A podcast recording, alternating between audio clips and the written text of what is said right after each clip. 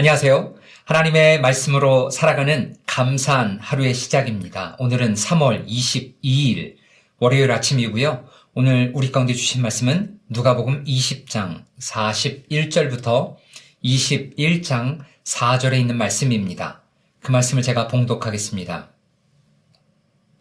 예수께서 그들에게 이르시되 사람들이 어찌하여 그리스도를 다윗의 자손이라 하느냐 시편의 다윗이 친히 말하였으되 주께서 내 주께 이르시되 내가 내 원수를 내 발등상에 삼을 때까지 내 우편에 앉았으라 하셨도다 하셨느니라. 그런즉 다윗이 그리스도를 주라 칭하였으니 어찌 그의 자손이 되겠느냐 하시니라. 모든 백성이 들을 때 예수께서 그 제자들에게 이르시되 긴 옷을 입고 다니는 것을 원하며 시장에서 문안받는 것과 회당의 높은 자리와 잔치의 윗자리를 좋아하는 서기관을 삼가라. 그들은 과부의 가산을 삼키며 외식으로 길게 기도하나니 그들이 더 엄중한 심판을 받으리라 하시니라. 예수께서 눈을 들어 부자들이 헌금함에 헌금 넣는 것을 보시고 또 어떤 가난한 과부가 두 랩돈 넘는 것을 보시고 이르시되 내가 참으로 너에게 말하노니 이 가난한 과부가 다른 모든 사람보다 많이 넣었도다. 저들은 풍족한 중에서 헌금을 넣었거니와 이 과부는 그 가난한 중에서 자기가 가지고 있는 생활비 전부를 넣었느니라 하시니라. 아멘.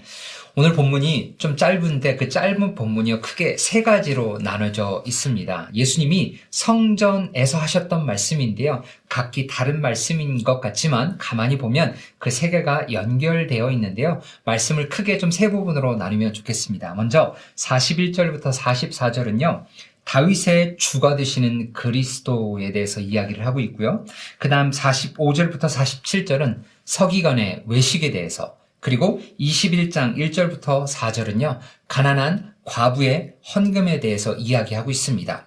첫 번째 예수님은 성전에서 메시아에 대한 잘못된 견해를 교정하신 후에 위선적인 서기관과 헌신적인 과부의 두 삶을 대조를 하는 것들을 볼 수 있습니다. 오늘 말씀을 통해서 우리가 그리스도를 어떻게 알아가고 어떻게 우리 삶 가운데 그 말씀대로 살아갈 수 있는지 함께 말씀을 나누고 기도하는 시간을 갖도록 하겠습니다. 먼저 첫 번째 41절부터 44절에 있는 말씀을 통해서는요. 말씀을 통해 계시된 그리스도를 알아가길 소망합니다. 말씀을 통해 계시된 그리스도를 알아가길 소망합니다. 오늘 보면 첫절 41절은 우리 가운데 이렇게 선포합니다. 예수께서 그들에게 이르시되 사람들이 어찌하여 그리스도를 다윗의 자손이느냐 하느냐라고 반문하십니다. 그 시대 유대인들에게요. 메시아가 다윗의 자손을 통해 나온다는 것은 일반적인 상식, 통념이었습니다. 그리고 실제로 마태복음 1장을 나중에 족보를 쭉 읽어가시면요. 예수님의 그 족보를 통해, 계보를 통해 알 수 있듯이 예수님은 실제로 다윗의 자손을 통해서 이 땅 가운데 태어나시게 됩니다. 이런 면에서 그 시대 유대인들과 바리새인들이 가졌던 신념 그리고 통념은 옳은 것이었습니다. 그러나 그들의 이해는 옳은 것이었지만 완전한 것은 아니었습니다. 불충분했다라는 것이죠. 왜냐하면 메시아는 다윗의 자손임과 동시에 오늘 예수님께서 말씀하셨듯이 다윗의 주님이셨기 때문입니다. 반쪽만 알고 있었다라는 것이죠. 예수님은 반쪽짜리 진실을 알고 있는 유대인과 바리새인들에게 시편 110편 1절의 말씀을 인용하면서요. 다윗이 그리스도를 주라 칭하셨다라는 것들을 유대인들과 바리새인들에게 알려줌으로써 메시아에 대한 협소한 잘못된 이해를 먼저 교정시켜 주십니다. 우리도 많은 그런 풍을 다른 사람들이 말하는 것들을 통해서 그리스도에 대한 신념, 통념을 가지고 있는 것들이 계실 거예요. 그러나 그것이 부분적으로 옳을 수 있지만 완벽하지는 않은 것 같습니다. 오늘 본문을 통해서 우리가 해야 되는 것, 더 충만히 알 수 있는 방법은 말씀을 통해 계시된 그리스도를 알아야 된다는 것이죠. 예수님도 시편 110편에 있는 말씀을 인용을 통해서 그리스도는 다윗의 주다라고 이야기를 하고 계시다는 것이죠. 우리도 설교를 듣고 누가 하는 이야기를 들을 수 있습니다. 그런데 말씀을 통해서 계시된 그리스도가 이미 우리 가운데 성경 말씀을 읽기 때문에 우리가 그 말씀을 읽고 묵상하며 그 안에서 나타내 주신 하나님 그리고 그리스도 성령님을 알아가고 그분과 교제 나누시기를 주님의 이름으로 간절히 소망합니다. 그런 면에서 아침 말씀 묵상 너무 좋은 것이죠. 시간을 맞춰서 새벽에 일어나셔서 말씀 묵상 듣는 우리 성도님 너무 감사하고 응원합니다. 그러나 거기서 그치는 것이 아니라 누군가 목사가 하는 이야기를 듣는 것뿐만 아니라 직접 내가 말씀을 펼쳐서 그 말씀이 정말 그러한가 아니한가 상고하고 묵상해보고 그것 가운데 우리 개인의 삶 가운데 말씀해 주시는 그리스도를 경험하는 말씀을 통해 계시되는 그리스도를 더욱더 깊이 알아갈 수 있는 우리 모든 성도님들이 되시기를 간절히 소망합니다. 오늘 말씀을 통해서는요. 계시를 통해서 나타내신 그리스도를 저희가 알아야 된다라고 이야기를 했다면 45절부터 47절에 있는 말씀을 통해서는요. 위선적인 외식을 하는 선지자들을 경고하시는 모습을 저희가 볼 수 있습니다. 예수님은요. 서기관의 실제적인 가르침, 그러나 그들이 행하는 모습과의 갭, 다른 점을 보시면서 외식을 경고하십니다. 서기관이라고 하니까 조금 어려우실 수도 있는데요. 영어로 보면 teacher of the law 또는 expert in the law라고 말하면서 말 그대로 서기관들은 율법, 즉 하나님의 말씀에 정통하며 그 말씀을 가르치는 자들이 서기관이었습니다. 그 누구보다 하나님의 말씀을 잘 알았던 사람이죠.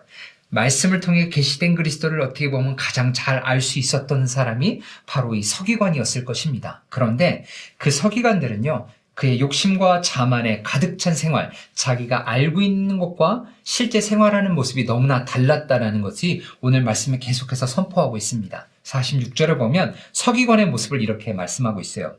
긴 옷을 입고 다니는 것을 원하며, 즉, 과시하기를 원했다라는 것이죠. 또한 시장에서 문안받는 것, 주목받기를 원했고요.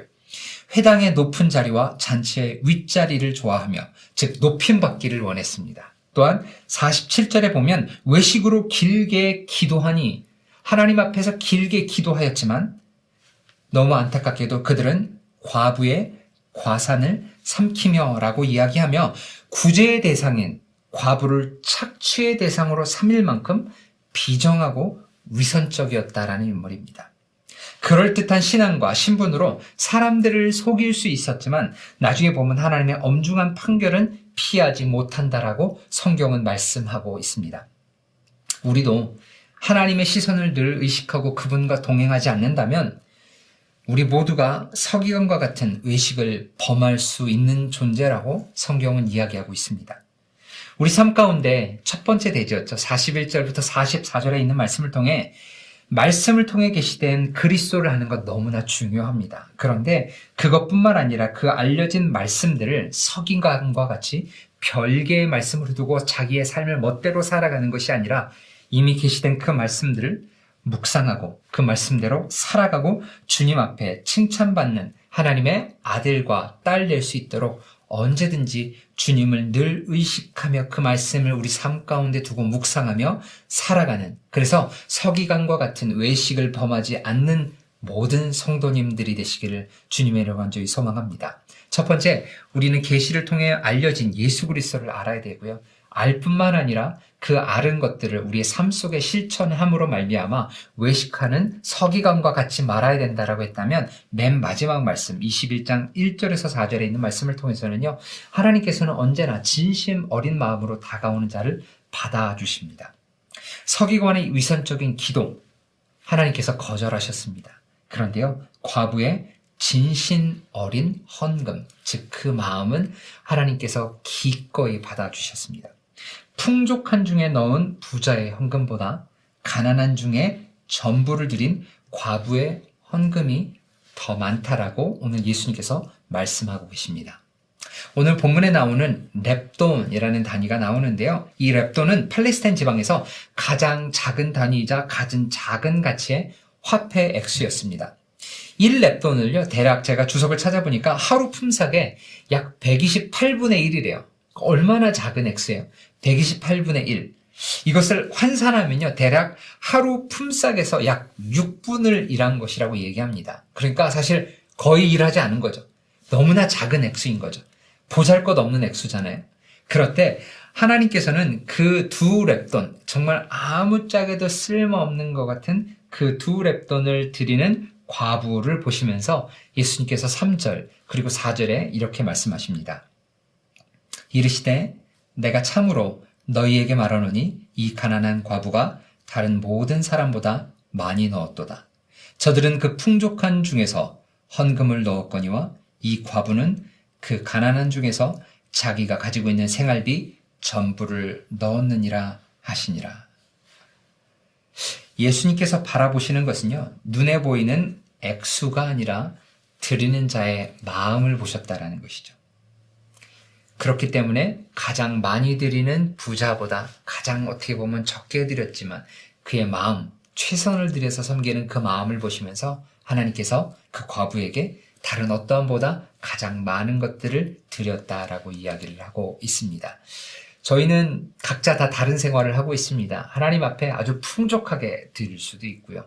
너무나 작은 것들을 드릴 수도 있습니다. 그런데 우리가 흔히 착각하기를 드려지는 액수에 따라 내가 하나님 앞에 얼마나 헌신하고 있는가라고 생각할 수 있는데 오늘 말씀을 통해서는 드려지는 액수가 아니라 그 드려지는 액수에 담겨진 우리의 마음, 우리의 최선을 하나님께서 받으신다라고 말씀하고 있기 때문에 오늘 이 말씀을 기억하며 우리 삶 가운데 최고의 하나님께 우리의 최선을 드리는 아름다운 모습, 그러한 모습으로 나아가시기를 주님의 이름으로 간절히 소망하며 축원합니다. 말씀을 좀 정리하도록 하겠습니다. 어떻게 보면 각자 다른 독립된 세 개의 이야기였던 것 같지만 하나로 연결되어 있습니다. 예수님께서 성전에서 말씀하시면서 말씀하시기를 성경에 기록된 그리스도를 바로 알아야 하되 그 아는 것과 실제 삶이 다른 서기관들을 그 외식을 경고하시고 말씀대로 최선의 삶을 살아가는 과부를 칭찬하셨다면 오늘도 하루를 살아가며 말씀을 펼쳐서 그 말씀 가운데 나타나시는 그리스도를 깨닫는 은혜 그리고 그 깨달은 대로 살아갈 수 있는 서기관과 다른 외식을 버리고 과부와 같은 진정 어린 마음으로 하나님 앞에 나아갈 때 하나님께서 함께 하시고 축복하시고 은혜를 내려주시리라 소망합니다. 오늘 그런 말씀을 생각하시면서요, 세 가지로 저희가 함께 기도했으면 좋겠습니다. 첫 번째, 오늘 말씀처럼 말씀을 통해 계시된 그리스도를 우리의 매일의 삶 가운데 알아갈 수 있도록 하나님 우리 가운데 조명해달라고 은혜를 허락해달라고 기도하시고요. 두 번째는 서기관과 같은 위선적인 외식을 버릴 수 있도록 그러나 과부와 같은 진신 어린 마음으로 하나님 앞에 나아가 간구하고 여쭐 수 있도록 그런 우리가 될 수 있도록 이 시간 함께 기도하도록 하겠습니다. 기도하겠습니다.